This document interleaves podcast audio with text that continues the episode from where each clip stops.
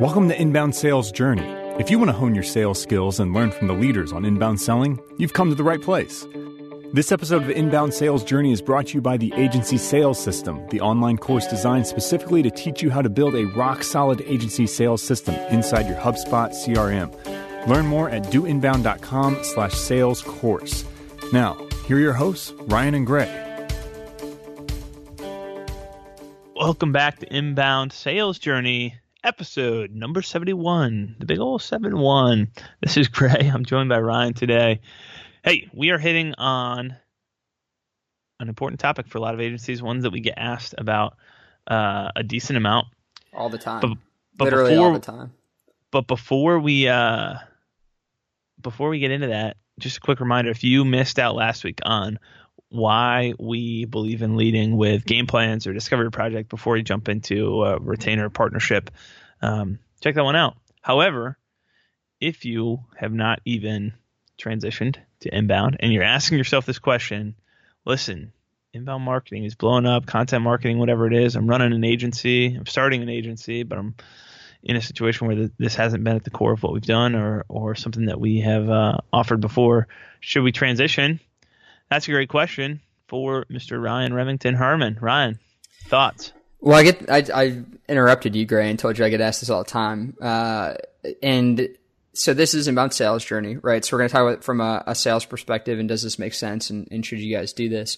I think that if you are considering transitioning to inbound, listening to our last episode is really important to figure out how we transitioned and made that successful. And that's what I want to talk a little bit about today, Gray, is our history, our transition, because everyone kind of has a story, right? People haven't been doing inbound forever.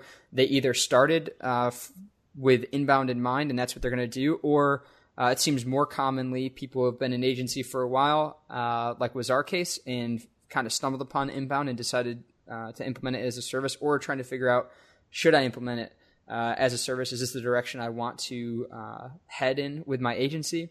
And so what we get to talk about is just our past experience, kind of what it's done for us, how it's affected us from a sales perspective, and then also can share, just with the agencies that we followed that have made this transition, maybe some things that we've learned from them. But let me dive right in and give some people the quick history. So we started GuavaBox and mostly doing web design right out of college. It's what we knew. We could do WordPress.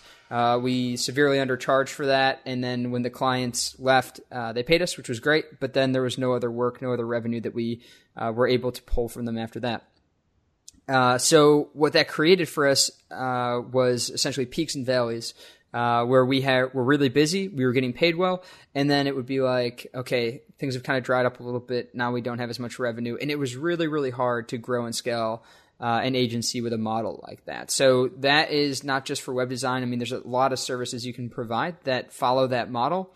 And that is why inbound for us was so enticing. So when HubSpot was creating the partner program, and we got in pretty early on that, the idea of consistent revenue and being able to not just create these nice looking websites, but really feel like when people were paying us, they'd be getting a big return on their investment, and that the value that we were providing for them really would be top notch, and we could feel really good about what we were doing.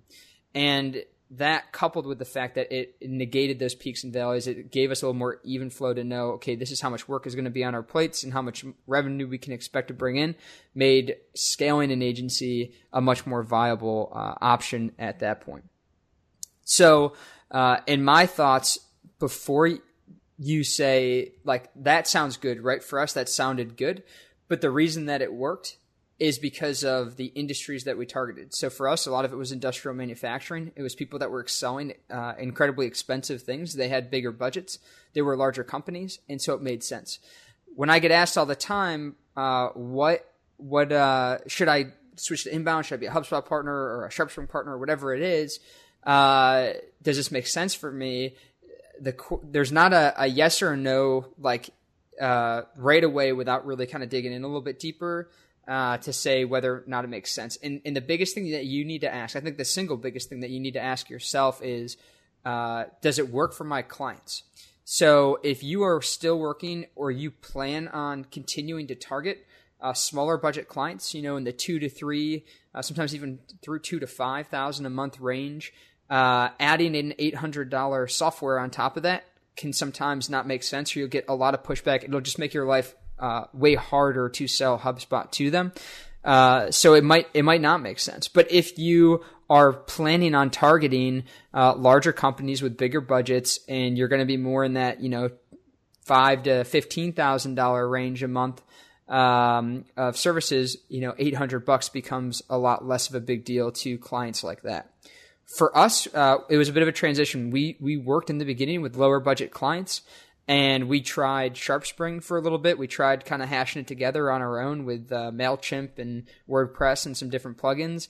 And then we realized quickly that in our experience, the lower paying clients were the most needy and took just as much time as the higher paying clients. So we decided to kind of move into that industrial manufacturing sector, which worked out well for us, and HubSpot was a good fit and made sense. So those are just a few things to think about, but I think what it really comes down to is the clients I have now are a good indicator, but where you want to go in the future, if someone's thinking about getting into inbound, there's already change happening in their agency. Changing their types of clients they're going to be going after might be one of those things that they're also considering. Just make sure it makes sense that the types of clients that you're going after align with what the software does, but also that the price, you know, you're not going to sell HubSpot well if you're selling $2,000 a month retainers. It's just not going to, it's going to be a battle. It's going to be kind of a headache with trying to do that. So those would be my initial thoughts on it. Wow, we unleashed the beast on this one. Good stuff, Ryan. Get fired up. I answer this one a lot. I know. I'm glad that you feel strongly enough to answer this one well, because I really don't have a ton to add to it. It's just kind of a really broad question. My answer always is just very non-committal and pretty much just boils down to know thyself. Know who you are, what you're good at, what your capabilities are, know what your goals are, where you want to go, what type of clients do you want to work with, and are you realistically most suited to help?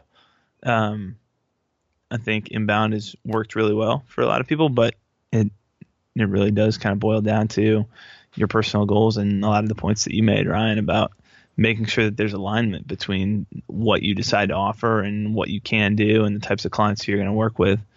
And then making a decision, I will say, as you mentioned a little bit, but just test it out for yourself first. Whatever it is, it's so much easier to sell something that you have experienced and believe in. So make sure that you are testing it for yourself. If you're considering making this transition, get into inbound and invest in it on your own. And then if that works well, you've got a proven model in your first case study to share with clients as well. It's always easier to speak and be persuasive from personal experience. You hit him with the Gray McKenzie King James version. Know thyself. There you go. Got to get the thys and these and thous in there. Mm-hmm. Cool. Well, those are our thoughts on it. If you guys have any additional questions, comments, share your experience, you can do that over by where the show notes are. You guys know where that is, doinbound.com/sales journey. That will do it for us with episode number 71. Next week, we are going to talk a little bit more specifically down this path of not just should I transition to inbound, but specifically what does it look like if I want to transition to HubSpot and their partner program? Is this something I should be getting involved in? I have options, right, between a lot of different platforms out there. Is HubSpot the right one for me? We're going to dig in and talk more about that next week. Thank you for listening to Inbound Sales Journey. You can find the show's notes for today's episode at doinbound.com/sales journey. That's doinbound, all one word, .com/sales journey. Today's show is sponsored by Do Inbound, the world's first project and process management platform built specifically for inbound marketing agencies. Learn more at doinbound.com. If you enjoyed this episode, why don't you head over to iTunes and subscribe? Make sure you leave us a review of the show. Until next time, remember, life is a journey. Keep moving forward.